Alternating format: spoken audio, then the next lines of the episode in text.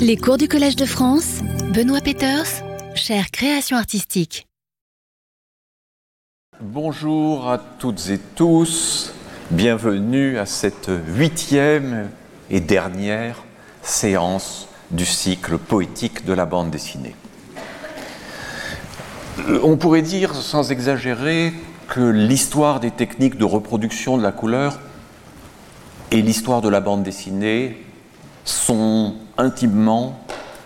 fondamentalement et presque ontologiquement liées. Bien sûr, il y a eu des bandes dessinées noires et blancs admirables, au début, pendant le 19e siècle, tout simplement parce qu'on ne pouvait pas reproduire la couleur, puis par choix esthétique, et nous en avons vu de très beaux exemples, de Milton Caniff à José Munoz et bien d'autres. Mais reproduire la couleur a été très vite un enjeu et certainement un élément déterminant de la popularisation de la bande dessinée partout à travers le monde. J'annonçais par ce titre un peu barbare du Bendé à la couleur directe l'importance des techniques de reproduction. Et ces techniques de reproduction n'existent pas seulement aux États-Unis avec le procédé du Bendé, mais en France déjà à la fin du 19e siècle, avec les images d'Épinal, avec surtout l'imprimerie Quentin, qui réalisait des grandes planches de même type que l'imagerie d'Épinal, mais en faisant davantage appel à des auteurs, en se rapprochant davantage de la bande dessinée. Et c'était une technique que l'on appelait la chromotypogravure, euh, qui ressemble un petit peu à celle que j'évoquerai dans un instant du Bendé, mais qui mon ami euh, et grand érudit Thierry Smolderon m'a apporté ces précisions bienvenues qui reposaient sur une forme d'impression en relief, se rapprochant de la gravure, d'où ce mot de chromotypogravure utilisé par exemple dans cette planche du dessinateur Rip de 1888, donc bien antérieure à la naissance supposée de la bande dessinée aux États-Unis avec le Yellow Kid, mais nous avons vu que cette euh, légende euh, ne méritait pas d'être conservée, quels que soient les mérites d'Aotko. Euh, et donc on voit ici non seulement une construction de pages tout à fait remarquable, et dont plusieurs ont remarqué à quel point elle anticipait Little Nemo, mais une finesse dans le rendu des couleurs tout à fait imposante, comme dans cette page extraordinaire que j'avais commentée voici deux ans, cette page de Carandache Comment on fait un chef-d'œuvre Bien sûr, nous pourrions analyser très longuement cette euh,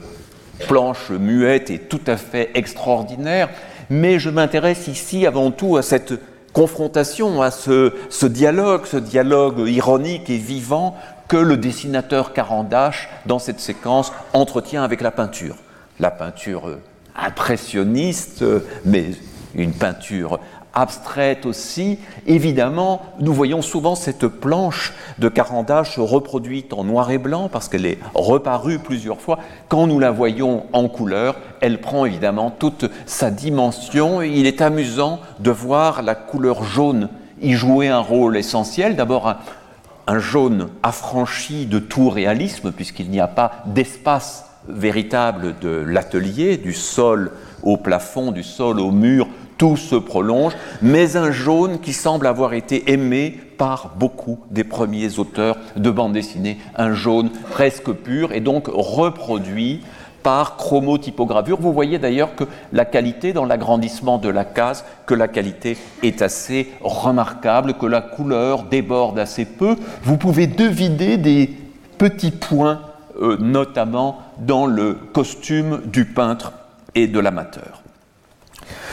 Dans le Petit Français illustré, le journal où paraissaient les histoires de Christophe, la famille Fenouillard, sapeur Camembert, le savant Cosinus et autres, une planche est consacrée de façon didactique à cette technique de euh, la chromotypogravure où nous voyons la séparation des couleurs, donc finalement un procédé euh, assez proche de la quadrichromie qui se développera différemment dans la suite de l'histoire de la bande dessinée, dans la suite de l'histoire des techniques d'impression. Donc l'impression successive du jaune, du bleu, du rouge et du noir, dont la combinaison, dont les superpositions permettront d'atteindre toutes sortes de nuances de couleurs. Il est amusant de voir qu'aux enfants lecteurs euh, de ce journal, ce journal qui était essentiellement en noir et blanc, le petit français illustré, d'ailleurs la famille Fenouillard est en noir et blanc, qu'on utilisait pour la couverture et la quatrième de couverture, la couleur, et qu'on en était fier,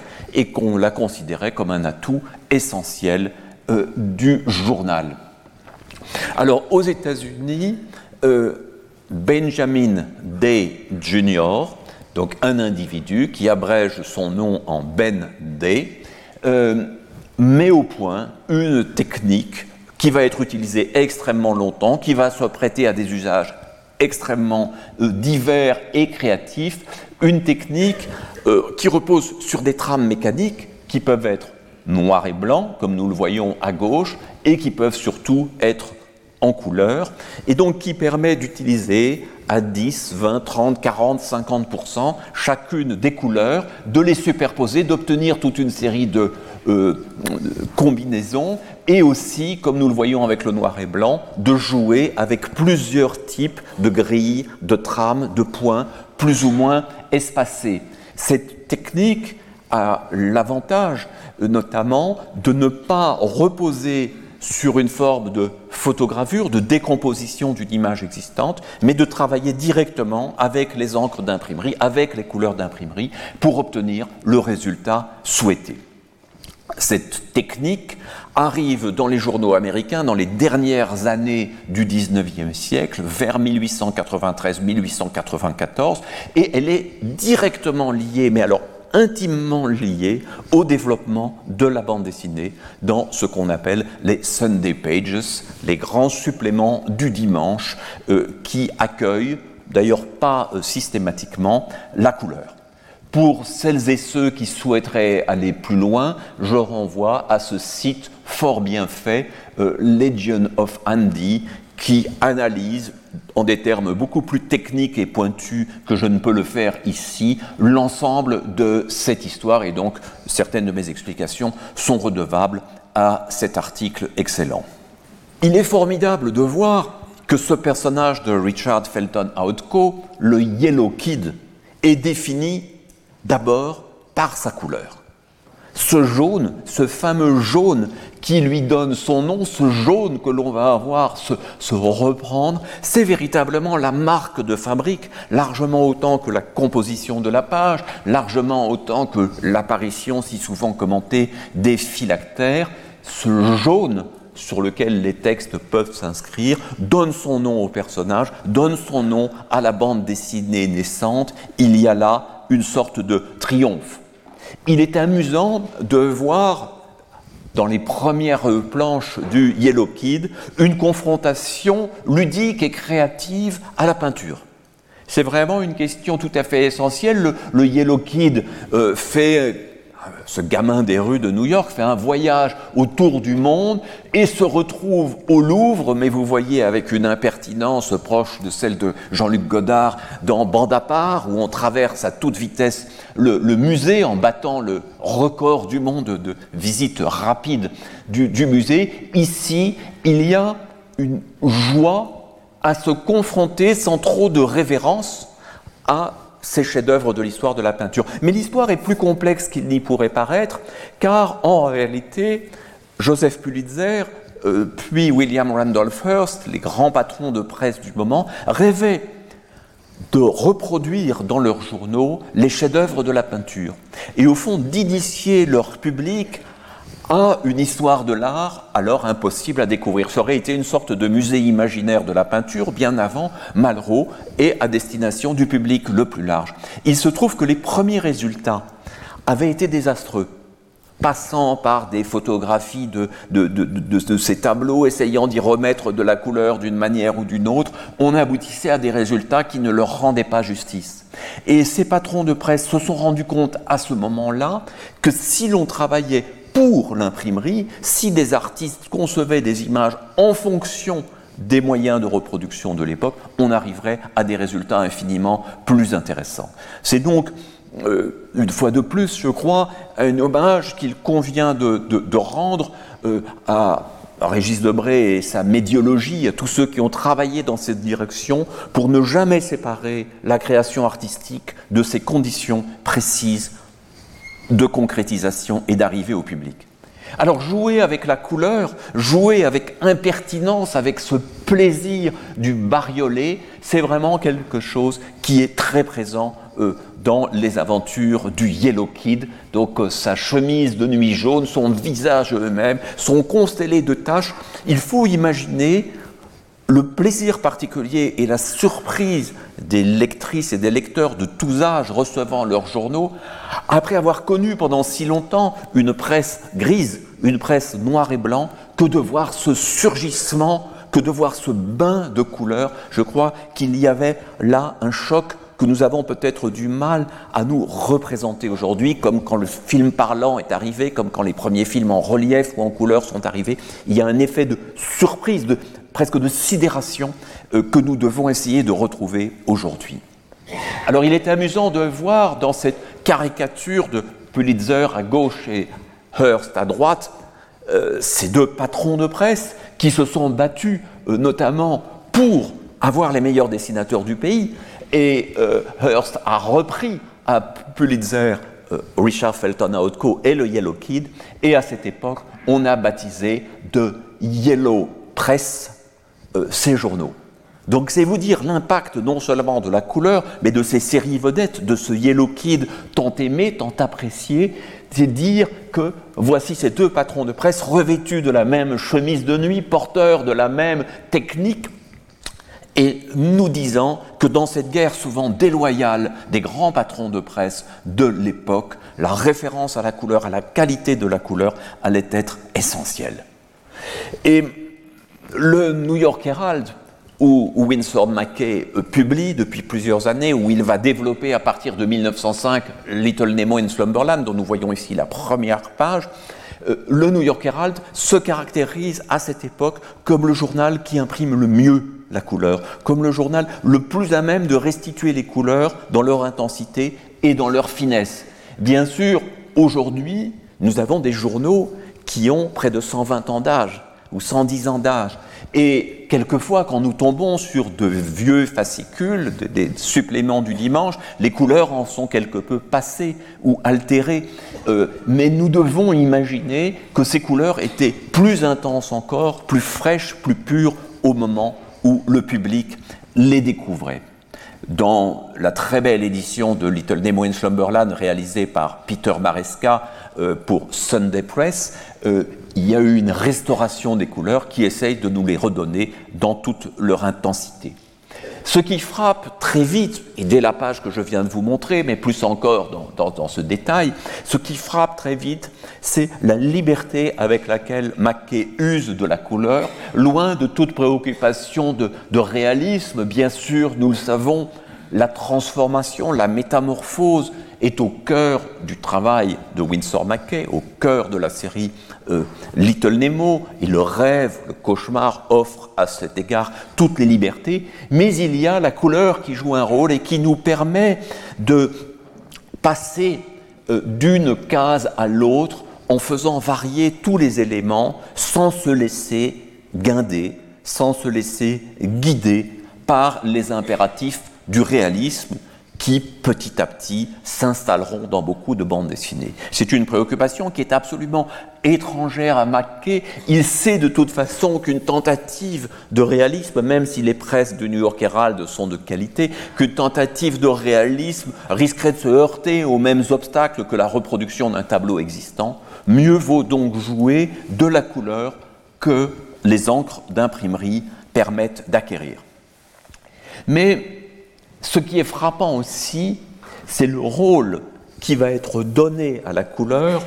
en complément ou en concurrence avec le dessin, et la couleur sera au cœur d'un certain nombre de pages. Le jeu avec la couleur sera essentiel. Mais c'est ici que nous allons faire, euh, à la suite du biographe de Winsor McKay, John Canemaker, qui a exhumé ces documents voici quelques années, nous allons faire une découverte essentielle, une découverte qui aura des prolongements dans toute l'histoire de la bande dessinée. C'est que ces couleurs si magiques de Little Nemo. Ces couleurs qui sont pour nous quasi inséparables de la qualité de la série et du génie de Winsor McKay, ces couleurs, il ne les réalisait pas lui-même. Euh, Winsor McKay euh, vivait à Coney Island, à l'extrémité de New York, bien loin du Herald Square où se trouvait le journal. Le rythme de travail de Winsor McKay entre les cauchemars de l'amateur de fondu au Chester,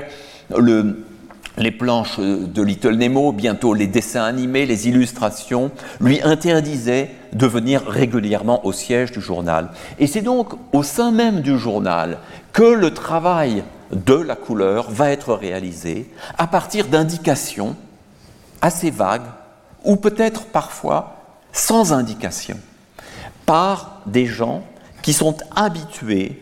à traduire, à transposer l'univers de Winsor McKay et d'autres auteurs, non seulement en couleur, mais en technologie colorée. Et donc, euh, il est intéressant de voir qu'une exposition à l'époque, euh, en 1914, une exposition à New York va vanter le travail technologique de ces réalisations couleurs. Et nous voyons ici, dans ce reportage paru dans le journal lui-même, les étapes du euh, euh, travail, euh, et notamment ce personnage sur la droite, Alfred Benjamin Hunt, qui a été le principal artisan des années durant de la mise en couleur de Little Nemo, et certainement d'autres séries. Donc il y a un personnage oublié, une histoire méconnue, puisque nous avons tendance à attribuer à un seul auteur la réussite de ces planches et cet homme modeste, cet artisan délicat qui sans doute échangeait d'une manière ou d'une autre, peut-être par téléphone à un certain moment, avec Winsor McKay, prenait des initiatives importantes. Alors nous voyons qu'il peint la planche et qu'ensuite d'autres techniciens du journal, en fonction de la technologie Bendé, traduisent euh, ces pages pour les imprimer au mieux.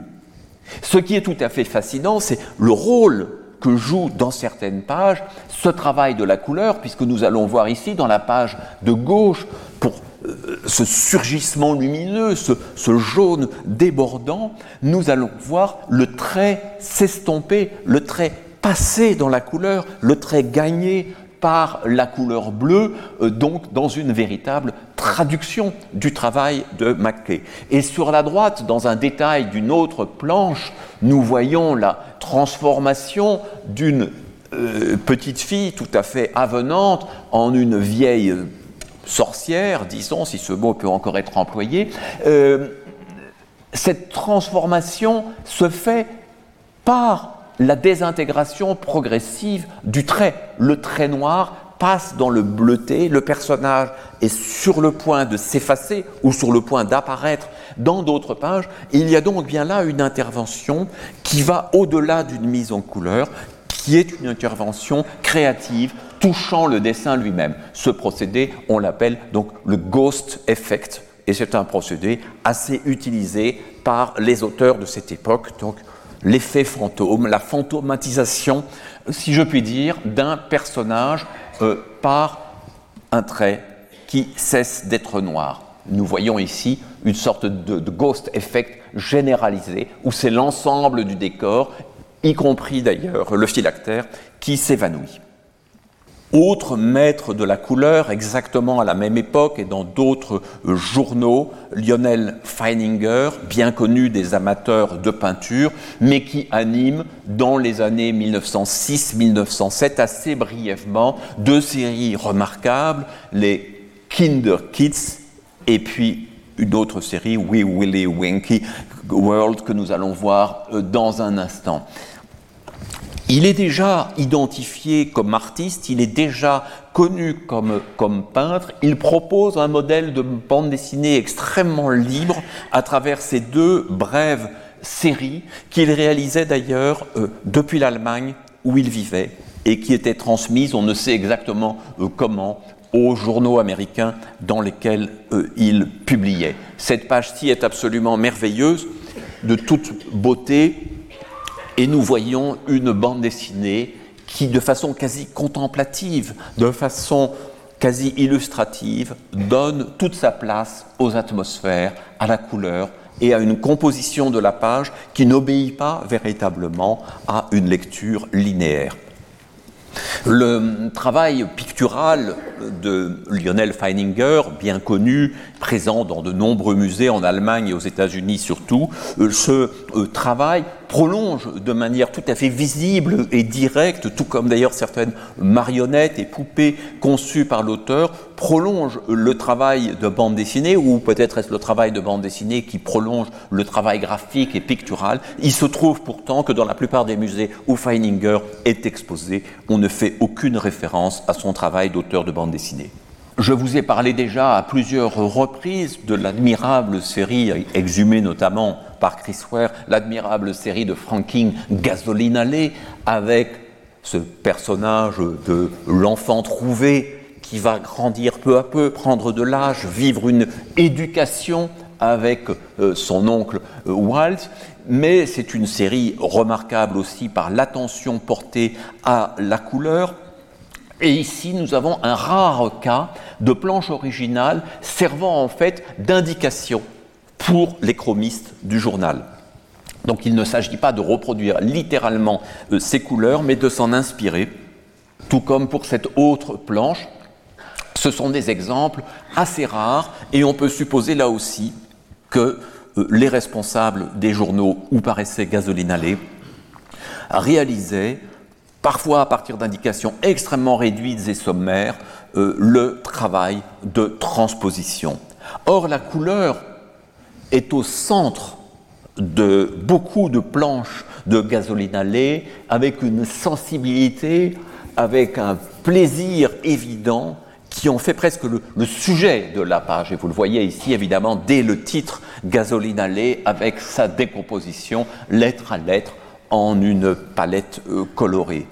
Ce qui est euh, vraiment fascinant, c'est de voir euh, Walt éduquer Skizix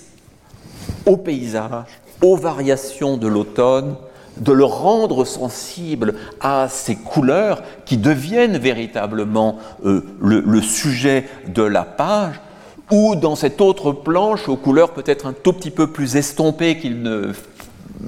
que ce n'était le cas à l'origine, dans cette autre planche, l'emmenant découvrir une exposition de peinture, de peinture moderne, de peinture, on pourrait dire expressionniste, euh, pas loin de Feininger d'ailleurs, l'emmenant découvrir cette exposition tout en disant à l'enfant que le modernisme n'est pas trop son truc, mais les voici pris l'un et l'autre dans ce paysage coloré, pris l'un et l'autre dans ce style, dans ce monde euh, de couleurs qui a imprégné leur regard sur la réalité et leur déambulation dans la nature.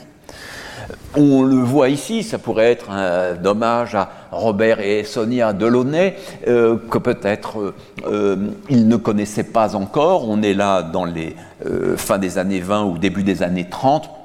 mais il est absolument fascinant de voir ces planches auxquelles la couleur donne tout leur sens et qu'une reproduction en noir et blanc, évidemment, euh, détruirait absolument. Il fallait une confiance assez grande dans les capacités du journal et des techniques d'impression à reproduire euh, ces couleurs. Les reproduire, est-ce le mot? Peut-être tout simplement à les produire, à leur donner naissance, à partir d'une technologie qui ne s'appuyait pas sur quelque chose d'existant, mais qui, tenant compte de la technologie, cherchait à produire un effet.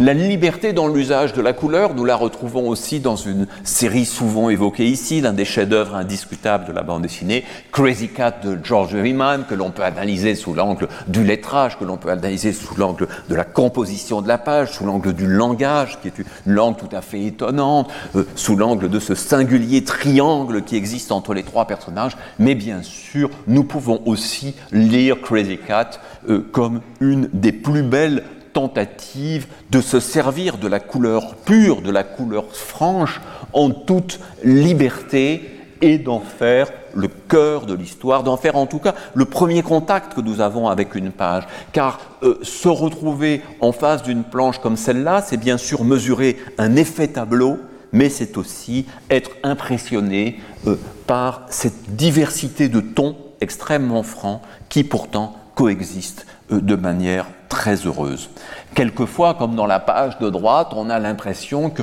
la couleur, là aussi, est véritablement le premier sujet de la fiction qui se met en place.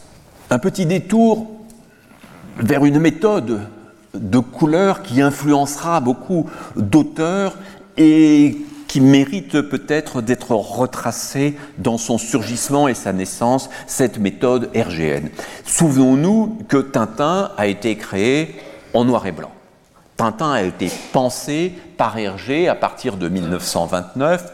pour le noir et blanc, avec adjonction, nous le voyons ici dans cette page célèbre du Lotus bleu, adjonction de trames mécaniques de grisé. Euh, Hergé d'ailleurs sur les originaux les indiquait à l'aquarelle bleutée de manière extrêmement délicate et puis c'était réalisé techniquement pour que ces trames mécaniques passent bien.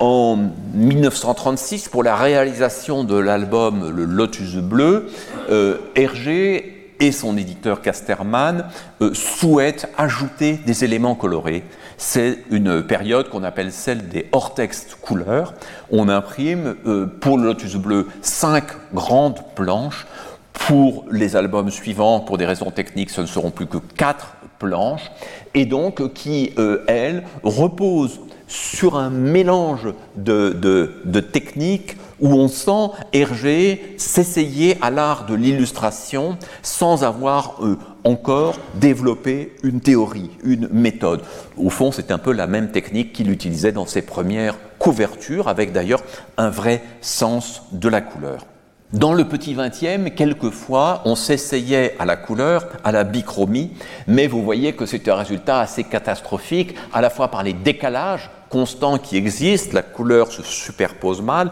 elle déborde du trait, et puis par une combinaison euh, plus ou moins heureuse, suivant les cas, euh, de euh, deux tons, ici un ton rouge et un ton vert,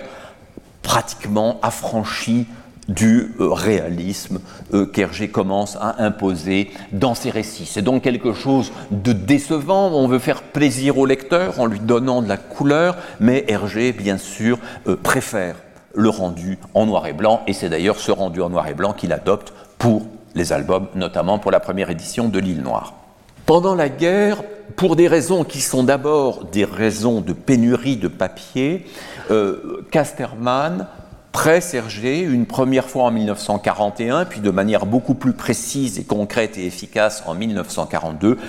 presse Hergé de réduire le nombre de pages de ses albums, qui étaient libres jusque-là, entre 100 et 120 pages,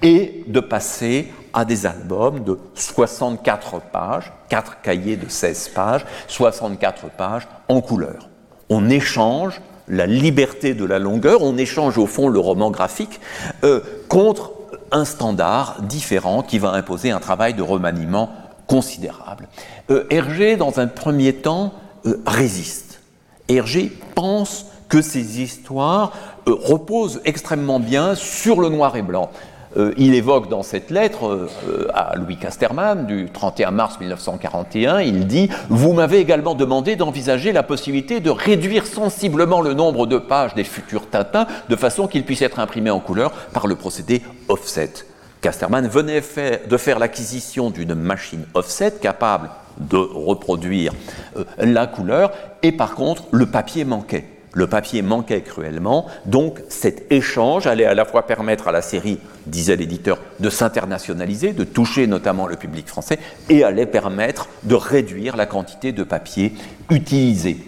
Hergé dit Il est certain que les avantages qui en résulteraient ne sont pas à dédaigner, surtout en ce qui concerne le marché français, mais je crains fort, en travaillant de cette façon, d'en arriver à composer des historiettes et non plus des histoires. Il a peur, au fond, qu'en gardant le rythme de ces histoires et en les réduisant à 62 pages, euh, les scénarios n'aient plus la même densité. Il s'agira bientôt d'autre chose, c'est-à-dire de densifier les pages en profitant de la couleur. C'est L'étoile mystérieuse en 1942 qui est le premier album ainsi réalisé, mais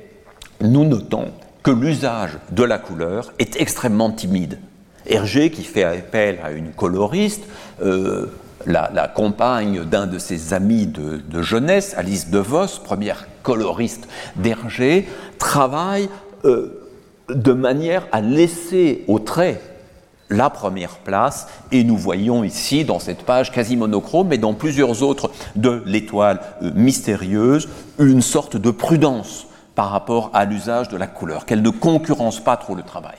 Quelle est la technique utilisée? Cette technique qui sera euh, euh, utilisée et reprise par un grand nombre d'auteurs après la guerre, c'est la technique dite des bleus de coloriage. Nous voyons ici une page de Tintin en Amérique, remontée, redessinée. Alors, de quoi s'agit-il? Il s'agit, une fois que le trait est terminé, de tirer, non pas vraiment en bleu, mais dans une sorte de, grisé un peu teinté qui ne passera pas à l'impression, de, réaliser un tirage de la page au format de parution, alors que l'original noir et blanc est beaucoup plus grand, et c'est sur ce bleu de coloriage que les couleurs seront apposées. Nous en voyons ici un exemple dans le trésor de Rackham le Rouge, dans les scènes de fond sous-marin, où vous voyez que là, la couleur a pris son essor, son, son élan, la couleur est bel et bien présente. Edgar Jacobs sera le responsable de la mise en couleur de plusieurs des albums dans cette période. Il est un excellent euh, coloriste et donc il s'aventure davantage et Hergé l'accompagne peu à peu après les premières critiques de Casterman qui disait quand même qu'il fallait utiliser davantage les demi-tons, les nuances, oser davantage la couleur franche et nous voyons donc comment euh,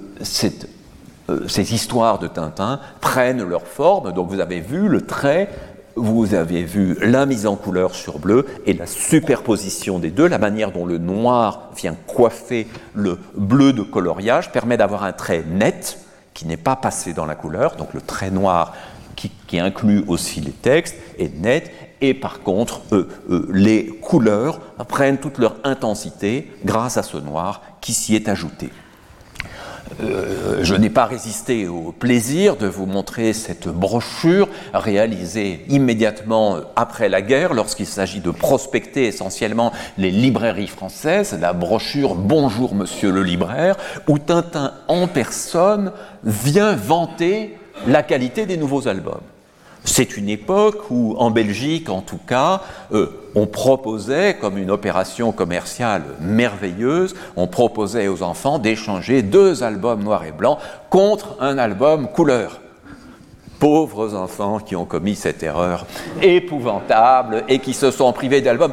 Il est vrai que peut-être ils les avaient lus et relus et peut-être eux-mêmes coloriés maladroitement et que ces albums n'auraient pas toute la valeur fantasmatique qu'on pourrait leur attribuer. En tout cas, voilà. Euh, euh, c'est un petit dépliant qui, s'ouvre et donc euh, voulez-vous maintenant ouvrir ce dépliant On voit deux, pages euh, du secret de la licorne et du trésor de Rackham le Rouge. Le libraire dit pas mal, vraiment pas mal, après tout je ferai bien un essai. Et puis euh, Tintin donc conduit jusqu'au bon de commande qui permet au libraire de découvrir cette série jusque-là confidentielle en dehors de la Belgique. Il y a donc une indéniable réussite commerciale, une intuition de la part de l'éditeur, un acte de co-création. Je renvoie ceux qui sont euh, intéressés euh, à, l'ouvrage tout à fait remarquable de Florian Moine qui s'appelle Casterman de Tintin à et qui raconte beaucoup plus en détail que je ne peux le faire cette aventure décisive. Il se trouve par contre que sur le plan artistique, Hergé restera relativement perplexe et dira encore dans une interview des années 70, je ne sais toujours pas si le passage à la couleur a été une bonne idée. C'était donc une bonne idée commerciale, indiscutablement, c'est le début de l'essor de la série, mais artistiquement, pour lui, le trait restait premier et la couleur devait être confinée dans un rôle relativement discret. Je vous lis ces différentes citations. À de rares exceptions près, les couleurs sont appliquées en aplat, euh, c'est-à-dire en ne tenant compte ni des ombres ni des dégradés. Cela donne, à mon sens, une plus grande lisibilité au dessin, la fameuse ligne claire, et aussi, me semble-t-il, une plus grande fraîcheur. Là où nous commençons à voir qu'Hergé est un intellectuel et qu'il a pensé que ce choix euh, n'est pas un choix de facilité, il dit Je crois d'ailleurs que les notions d'ombre et de clair-obscur sont des conventions Alors convention pour convention, je préfère prendre le parti des couleurs unies qui a le mérite de la simplicité et de la lisibilité. Un peu plus tard, l'utilisation du ton pastel correspond au désir de donner la prédominance au ton noir. Pas de concurrence entre une couleur trop forte et le trait. Autre remarque, pour un enfant par exemple, le pull de Tintin est bleu, entièrement bleu. Pourquoi serait-il bleu pâle d'un côté, celui de la lumière est bleu foncé de l'autre? C'est le même pull Non. Réflexion toute topférienne, réflexion qui vient nous dire que nous sommes dans un système codifié et non pas dans une tentative de représentation réaliste. Je me souviens euh, d'une rencontre avec Hergé dans une exposition qui avait été faite au moment du retour de Chang Chongzhen en Belgique. Et Hergé commentait les travaux qui avaient été réalisés par les étudiants et évoquait les disputes qu'il avait eues avec Jacobs sur la question de la couleur. Et donc, il s'agissait pour Hergé d'abord de ne pas forcer les techniques d'impression, c'est-à-dire de ne pas chercher des nuances trop délicates à reproduire, mais aussi de ne pas aller trop loin dans la voie du réalisme. Il s'agissait donc bien d'une conception et non pas d'une simple solution de facilité. Après la guerre, nous le savons, les studios Hergé se construisent, se constituent. Ça commence en 1950, au moment d'Objectif Lune et on a marché sur la Lune, pour aider Hergé pour le dessin, mais bien sûr euh, aussi pour la couleur. Et nous voyons euh, ici, euh, sur cette image, juste à gauche d'Hergé, euh, la femme blonde, Josette Beaujeau, qui sera la chef coloriste et qui jouera un rôle essentiel dans la mise au point euh, des Tintins en couleur avec une finesse euh, extraordinaire, hein, vraiment un travail de, miniaturiste, puisque la mise en couleur se réalise au format de parution et donc les cases et les détails des cases n'ont que quelques centimètres. Nous voyons ici la petite équipe autour de euh, Josette Beaujeau et puis à euh, l'image inférieure, l'organisation, qui ressemble presque à un studio de dessin animé, euh, l'organisation du travail, la séparation des tâches et la minutie des coloristes, parmi lesquels les spécialistes peuvent reconnaître Fanny Vlaminck, qui deviendra la seconde épouse d'Hergé. Il arrive euh, à Hergé, même s'il a un usage extrêmement modéré et volontairement modéré de la couleur, il arrive à Hergé dans ce feu d'artifice qu'est les bijoux de la Castafiore, il arrive à Hergé de jouer aussi avec ses codes et bien sûr, cette séquence fameuse et d'ailleurs technologiquement très bizarre du supercolor trifonard ne doit pas se comprendre comme une invention d'un nouveau poste de télévision, mais un jeu avec les techniques de reproduction de la quadrichromie et la folie à laquelle elles peuvent donner naissance. Nous savons que dans ces images brouillées, superposées, multipliées dans ces Dupont devenus quatre et non deux, euh, ou bien plus que, deux et que quatre, il y a euh, véritablement une mise en effervescence d'une folie chromatique, d'une folie de la quadrichromie euh, que Hergé s'est bien gardé de mettre en œuvre ailleurs. Les personnages en sortiront d'ailleurs avec une ligne brusquement troublée. J'ai du chimie dans la vision, diront-ils. Du chimie, de la chimie, qui sait. La couleur RGN fait école et se répandra dans beaucoup de bandes dessinées, des ciels plutôt euh, réalistes, plutôt, plutôt, plutôt légers, un paysage qui ressemble à un paysage. Mais d'autres traditions vont être extrêmement vivantes, notamment dans la bande dessinée anglo-saxonne, un autre usage de la couleur, un usage plus franc, plus pur, dans la lignée du travail de Mackay ou de George Riemann, va continuer à se prolonger très longtemps. Et évidemment, on ne peut que euh, mettre en valeur cette série, que je crois que je n'ai pas encore montré, le Dick Tracy de Chester Gould, une série au long cours, dont les couleurs deviendront une des signatures, un des éléments les plus reconnaissables. Bien sûr, il y a le dessin anguleux de Chester Gould, mais il y a aussi ce plaisir de la couleur. Et une fois encore, euh, c'est amusant de la suivre à la trace. Ça mériterait peut-être une étude plus approfondie. Ce plaisir de la couleur jaune qui s'étale comme un fond. Euh, les planches de Dick Tracy, dont une partie existe aussi en noir et blanc, les planches de Dick Tracy seront reprises par Peter Bareska et Sunday Press, que j'ai déjà évoqué, dans un grand volume qui leur rendront euh, justice, qui montreront leur beauté. Évidemment, euh, il s'agissait d'un parti pris, mais il s'agissait aussi de se dire que si euh, l'impression atténuait les couleurs, hein, ce qui est une tendance assez courante sur du papier journal, que si l'impression altérait les couleurs, leur franchise initiale permettrait qu'elles restent bien présentes.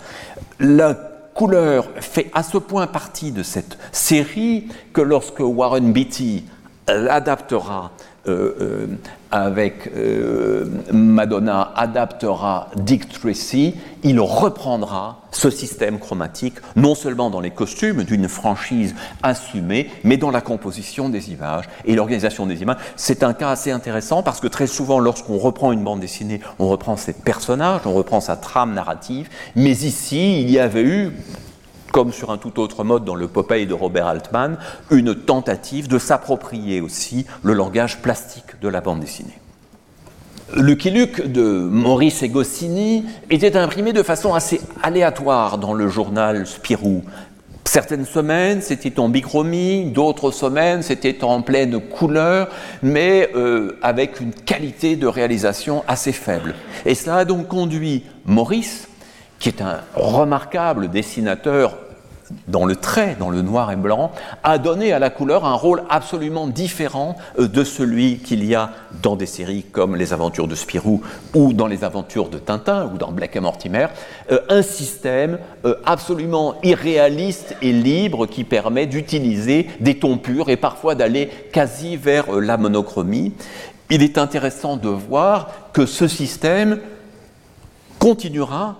au moment même où Maurice et Goscinny seront passés dans Pilote et chez Dargaud, bénéficiant de techniques d'impression meilleures, mais continuant de choisir ces couleurs pures et ces changements brutaux d'atmosphère euh, d'une case à l'autre. Euh, c'est ce qu'Hergé appelait, euh, de manière peut-être inappropriée,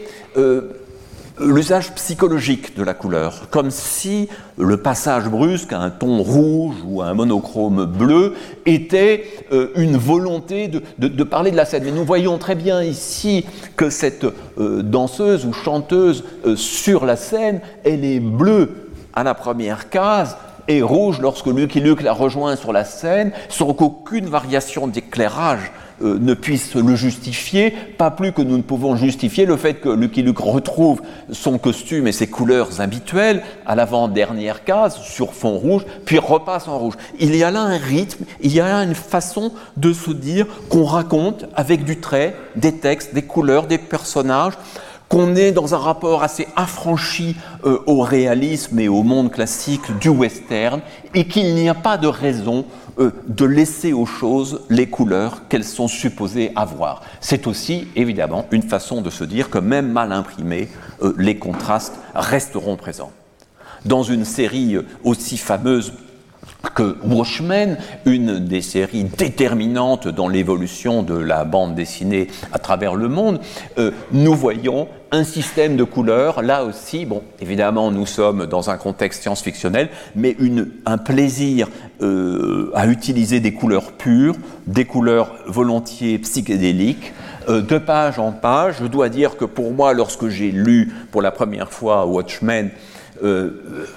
ce système de couleurs faisait plutôt obstacle, mais peu à peu, euh, je me suis euh, convaincu que cette esthétique euh, pouvait avoir sa raison d'être, notamment, évidemment, dans la référence très forte de Watchmen à toute la tradition du comic book et des super-héros. Voici que nous allons ouvrir un chapitre presque mélancolique et que certaines ou certains d'entre vous vont aller de surprise en surprise. Car s'il y a des oubliés, et surtout des oubliés, eux, dans l'histoire de la bande dessinée, c'est bien les coloristes. Très souvent, quand nous parlons d'un album, nous parlons d'abord euh, du dessinateur, de la dessinatrice. Depuis Goscinny, nous avons appris qu'il y avait aussi des scénaristes. Il a fallu assez longtemps pour qu'ils existent. Mais pour les coloristes, le travail reste à faire. Je vous renvoie, si vous voulez approfondir, à un dossier fort bien fait de la revue en ligne 9e art 2.0, euh, avec de longues interviews avec des coloristes, et ça a nourri, entre autres choses, mon propos. Beaucoup d'entre vous doivent connaître les aventures de Valérian, Valérian et Laureline, une des premières grandes séries de science-fiction dues à Mézières et Christin, mais peu d'entre vous doivent connaître euh, le nom de Evelyn Tranley, on l'écrit parfois en un mot et avec accent aigu, euh, Evelyn Tranley, la sœur de Jean-Claude Mézières, qui a mis en couleur non seulement énormément de Valérian, mais un certain nombre d'autres bandes dessinées, même à un moment Astérix, et qui pourtant a travaillé non seulement dans des conditions financières extrêmement précaires, alors que le succès de la série euh, s'amplifiait, mais euh, dans un oubli quasi complet.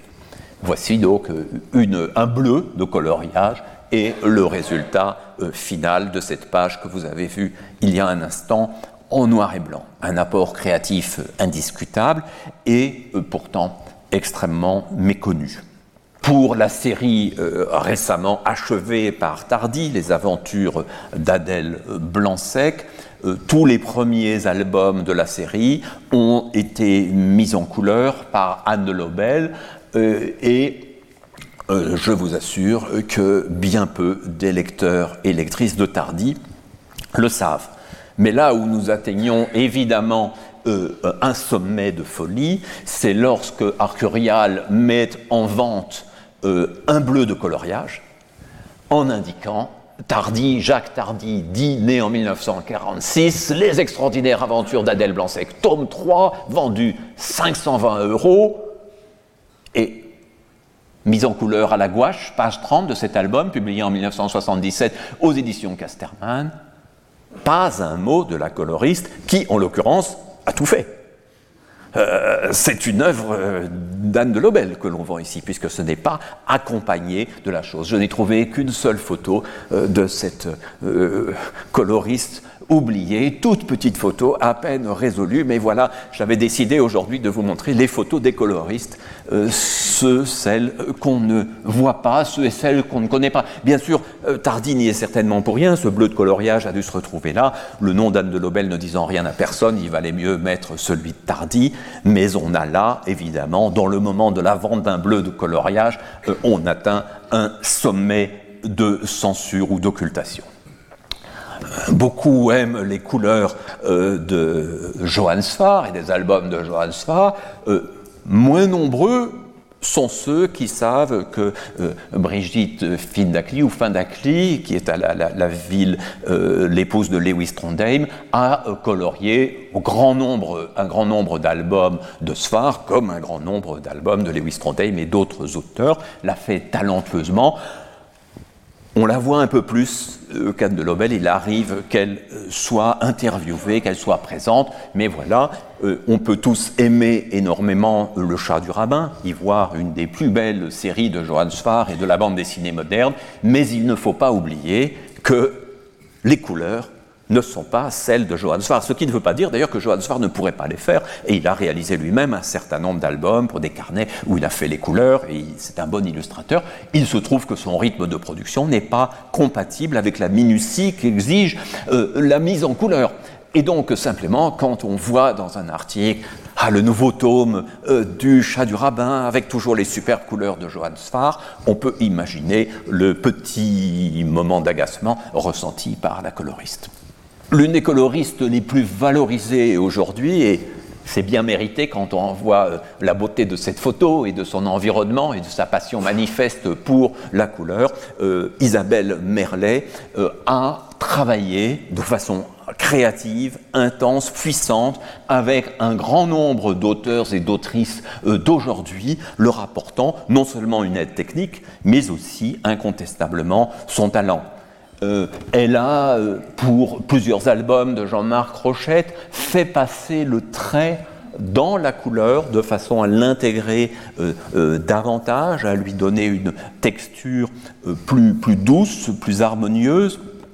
Elle a travaillé avec Blutch, notamment dans l'album Lune, l'envers. Blutch est lui-même un excellent coloriste, un remarquable dessinateur et illustrateur, donc je ne cherche absolument pas à diminuer euh, son, talent, non plus que celui de Sfar ou de Rochette ou de bien d'autres. Mais il se trouve simplement que vous allez trouver à nouveau dans les articles les admirables atmosphères colorées de Blutch,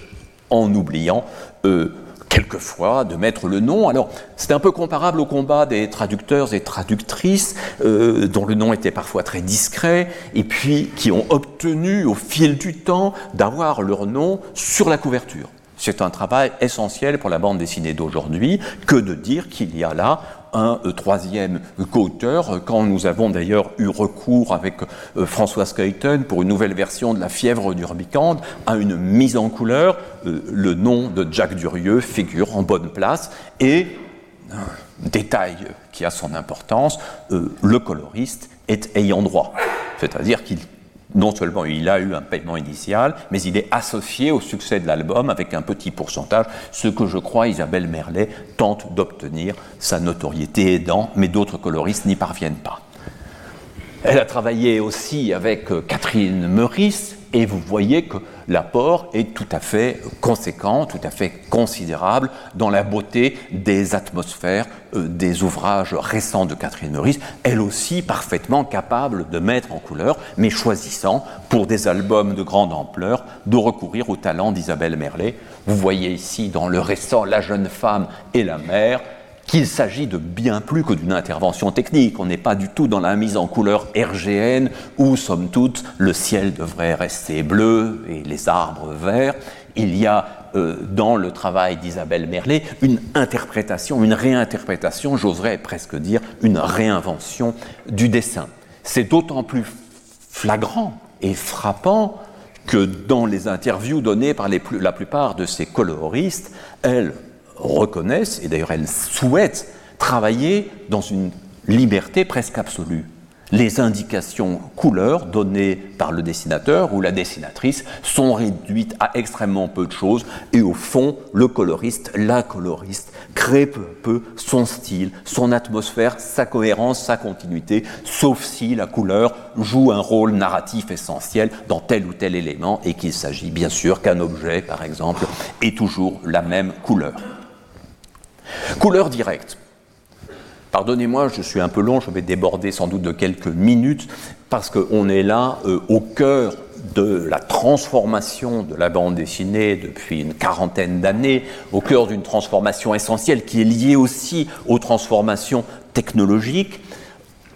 On a eu la capacité depuis les années 70 et plus encore dans les années 80 et 90 de reproduire mieux les couleurs et donc de pouvoir se passer de cette médiation du Bendé, même si certains auteurs remarquables comme euh, Yosswart ou Yves Chaland ont eu recours volontairement au Bendé pendant assez longtemps pour maîtriser tout à fait le rendu de leurs planches, peut-être pour avoir un écho des bandes dessinées anciennes, mais beaucoup d'autres auteurs se sont dit pourquoi séparer la couleur du dessin, pourquoi d'abord tout travailler en noir et blanc et puis tout mettre en couleur, alors qu'il serait possible sur la page elle-même de mêler ces deux éléments. Il s'agissait que les techniques d'imprimerie évoluent, que les papiers évoluent, ce que le passage graduel de la bande dessinée du monde de la presse à celui du livre a favorisé. Et donc, on a vu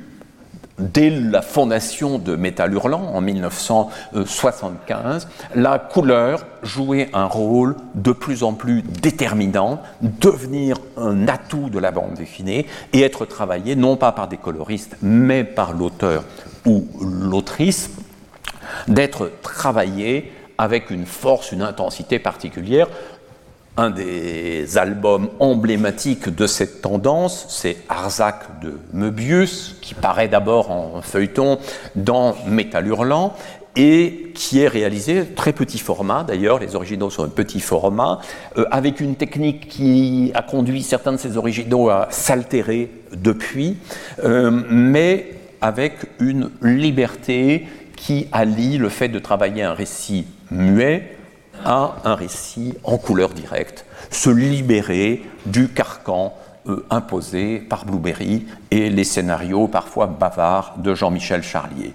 La, couleur est vraiment une des conquêtes. Vous noterez d'ailleurs que malgré tout, il reste une forme de réalisme dans cet univers décalé. Les plantes euh, sont, sont, vertes, euh, et si les ciels virent au jaune, c'est comme peut-être ils peuvent le faire dans certains cas, mais à d'autres moments,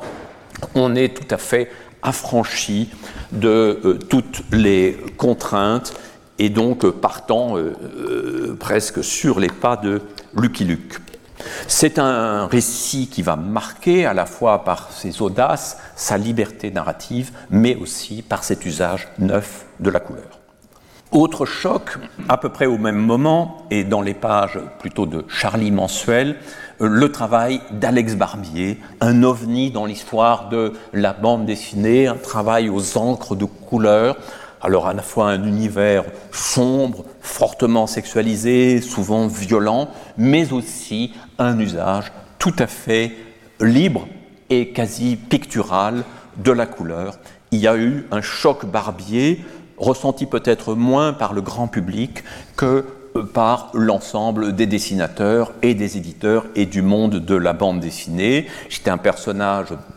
solitaire qui s'intègre à peine à ce monde, qui pratique aussi la peinture, euh, qui a des représentations sexuelles explicites, crues et en même temps esthétisées par ce travail de la couleur. Il y a une quasi-disparition du trait dans une planche comme celle-ci, c'est très important. Et donc, il va poursuivre au fil des, ans, euh, à un rythme très irrégulier, un certain nombre d'albums dont on ne pourrait pas imaginer une impression hors de la couleur, ni imaginer une impression de trop mauvaise qualité. C'est aussi le moment, euh, avec Barbier, où les originaux de bande dessinée commencent à prendre une place considérable et à susciter l'admiration dans un style tout différent et un auteur qui a marqué beaucoup, qui a marqué vraiment toute une génération d'auteurs de bande dessinée jusqu'à ce que sur le tard il soit euh, primé au Festival d'Angoulême et reçoive le euh, Grand Prix, c'est Richard Corben avec ses couleurs psychédéliques, ses couleurs volontiers délirantes, ses univers science-fictionnels affranchis de toute référence réaliste. Une femme dessinatrice euh, redécouverte euh, récemment, c'est Nicole Clavelou avec euh, cet album La main verte qui affirme le rôle de la couleur dès son titre, dès sa première page. L'héroïne achète une plante, le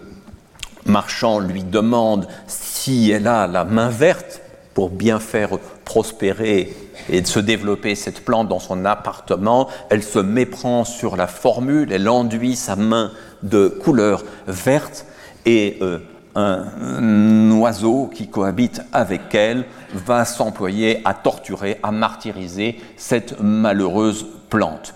La couleur est donc un élément absolument déterminant et décisif dans cette bande dessinée de Nicole Clavelou. On est vraiment là au cœur de l'esprit métal hurlant, même si bien sûr euh, cet euh, euh, esprit existe dans d'autres dans d'autres revues. Et il est amusant de noter que à peu près à la même période, à suivre se constituera comme une revue d'éloge du noir et blanc avec Pratt avec Tardy, avec Comès, comme un contrepoint, le noir et blanc devenant l'école de la narration et la couleur l'école de la picturalité. Mais les frontières sont plus subtiles, les échanges sont plus nombreux, et Enki Bilal, qui dans ses récits avec Pierre Christin avait commencé par une mise en couleur relativement classique et sobre, sage, euh, se laisse de plus en plus aller à partir de parties de chasse aux joies de la couleur directe, aux joies des matières, avec cette neige omniprésente euh, dans parties de chasse et cette neige qui va volontiers se teinter de sang à mesure que le petit groupe de personnages laisse éclater les conflits euh, qui les opposent. C'est donc un travail que Bilal prolongera tout au long de son œuvre et on sent, et on aurait envie d'agrandir encore certaines de ces cases, euh, on sent qu'il y a un plaisir de la matière, un plaisir de la tâche, un plaisir de l'irruption du trait de pinceau au-delà euh, des nécessités du récit. Autre grand euh, coloriste, travaillant lui plutôt sur l'aquarelle et d'ailleurs ayant réalisé énormément de carnets de, voyages et d'illustrations et de couvertures de livres, c'est euh, Jacques de Loustal, travaillant avec Philippe Paringot, d'abord pour des récits courts dans Métal Hurlant, puis pour de longs récits comme Cœur de sable ou Barnet et la note bleue, encore un titre qui intègre la couleur, même s'il s'agit là de la couleur d'un son, euh, mais bien sûr, le plaisir des albums de Loustal et leur force, c'est aussi euh, le jeu avec la couleur un album qui marquera à la fin des années 1980 par une mise en couleur plus réaliste entre guillemets, mais extrêmement délicate et travaillée dans les matières et les lumières. Euh, c'est le travail de Max Cabane pour les histoires autobiographiques de Colin Maillard. Je ne peux pas les montrer tous, mais comment ne m'attarderai-je pas quelques instants sur l'un des plus grands artistes de bande dessinée d'aujourd'hui, un artiste qui à la fois s'est illustré profondément en bande dessinée et la déborde par son travail d'affichiste, d'illustrateur, de dessinateur de mode, de cinéaste. Euh, Lorenzo Mattotti a véritablement ébahi son monde en 1986 avec la publication de Feu,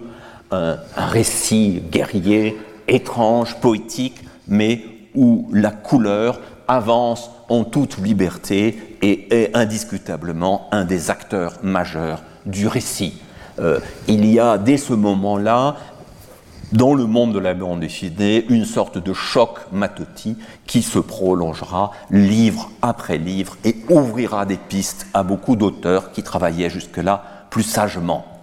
nous voyons que d'un livre à l'autre, euh, la manière d'utiliser les outils est différente, il n'y a pas une continuité absolue entre le travail de feu et d'autres, il y a à chaque fois des expériences, d'autres instruments, une envie de se renouveler, une envie de jouer avec le trait, puisque Matotti est aussi un grand dessinateur du noir et blanc, j'en avais montré quelques images, mais particulièrement avec les couleurs, la matière, et l'idée que la couleur n'a plus rien, c'est peut-être la clé de ce qu'on appelle la couleur directe, la couleur n'a plus rien d'un coloriage, la couleur n'a plus rien d'un remplissage des zones qui auraient été définies pour elle, la couleur peut agir en liberté par rapport au dessin et parfois même se substituer purement et simplement au trait à partir d'un crayonné plus léger.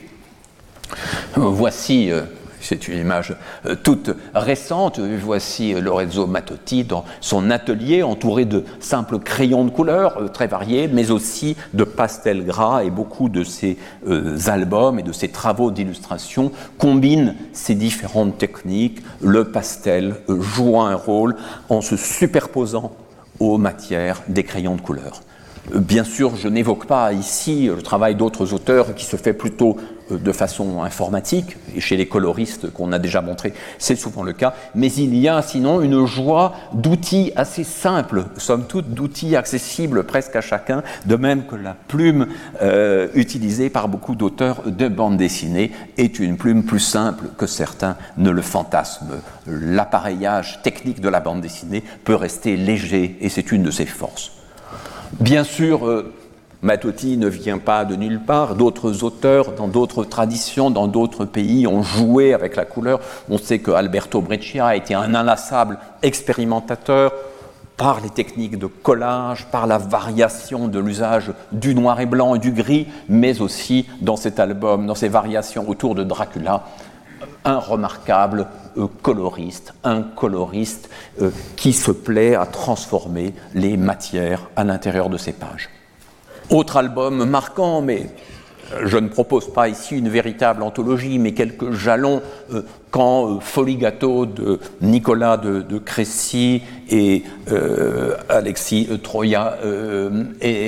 quand cet album est paru pour la première fois aux humanoïdes associés, ce sont les couleurs qui ont frappé le plus et qui ont continué à nous étonner, à nous émerveiller à travers plusieurs des réalisations de Nicolas de Crécy. Donc c'est un de ces artistes qui est aussi à l'aise dans une image euh, purement plastique que dans la continuité d'une bande dessinée, même s'il est conscient que la bande dessinée, quelquefois, impose des limites et un cadre à l'usage en toute liberté de la couleur. On pourrait évoquer aussi le remarquable euh, euh, auteur britannique Dave McKean, qui a collaboré plusieurs fois avec Neil Gaiman, mais qui joue lui aussi avec des univers plastiques, avec des techniques extrêmement différentes. D'une fois à l'autre, fût-ce quand il s'intéresse à Batman, et vous voyez là la violence de la série, la violence de la tâche atteint directement le dessin lui-même et d'une certaine façon l'affranchit des conventions du récit de super-héros. Souvenons-nous de la belle conférence d'Aurélia Orita consacrée au rigole de Brecht-Evans, un des maîtres actuels de la couleur, et gardant une pensée pour un usage plus modeste et plus simple de la couleur dans l'album récent d'Aurélia Orita, La vie gourmande, un usage partiel des moments où la couleur est là, où elle explose et se manifeste à côté d'autres moments plus discrets, une place accordée au blanc. Je terminerai rapidement en évoquant mon ami et complice de toujours, François Skeuten, qui fut dans Métal Hurlant l'un des premiers à utiliser la couleur directe euh, dans l'histoire qui donne son titre à l'album, Carapace, une histoire qui commence en noir et blanc et où les chairs, où le corps apparaît euh, peu à peu. Euh, cette autre histoire, la débandade, où nous voyons déjà que la couleur a toute la place et que le trait a été comme gommé il a disparu dans les masses colorées. Et pourtant, lorsque nous avons commencé à travailler ensemble à ce qui allait devenir les cités obscures, pour le premier album,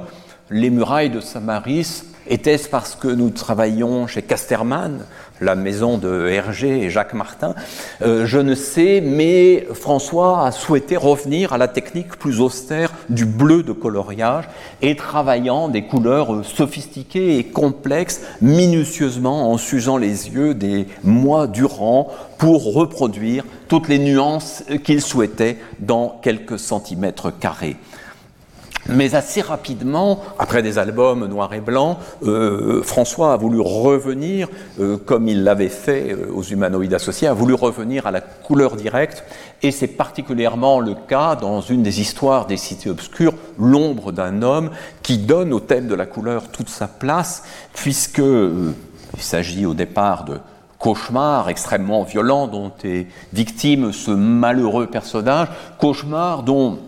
pour se guérir, euh, il va absorber un médicament expérimental, médicament qui fait disparaître ses cauchemars, mais donne à son ombre une texture particulière. Son ombre est désormais comme une projection de lui-même, son ombre est en couleur, comme s'il était transparent, ou plutôt translucide, ce qui trouble et mécontente sa jeune épouse comme s'il était là pour se faire remarquer. Et donc vous voyez que dans cette histoire, le, thème de la couleur est absolument central et le traitement technique de la couleur a été volontairement assez différent. Vous le voyez ici particulièrement avec euh, l'ombre euh, qui n'est cernée d'aucun trait. Alors techniquement, euh, François Skeuten avait usé d'un système neuf. Après le crayonné, il mettait en couleur directement, et puis le trait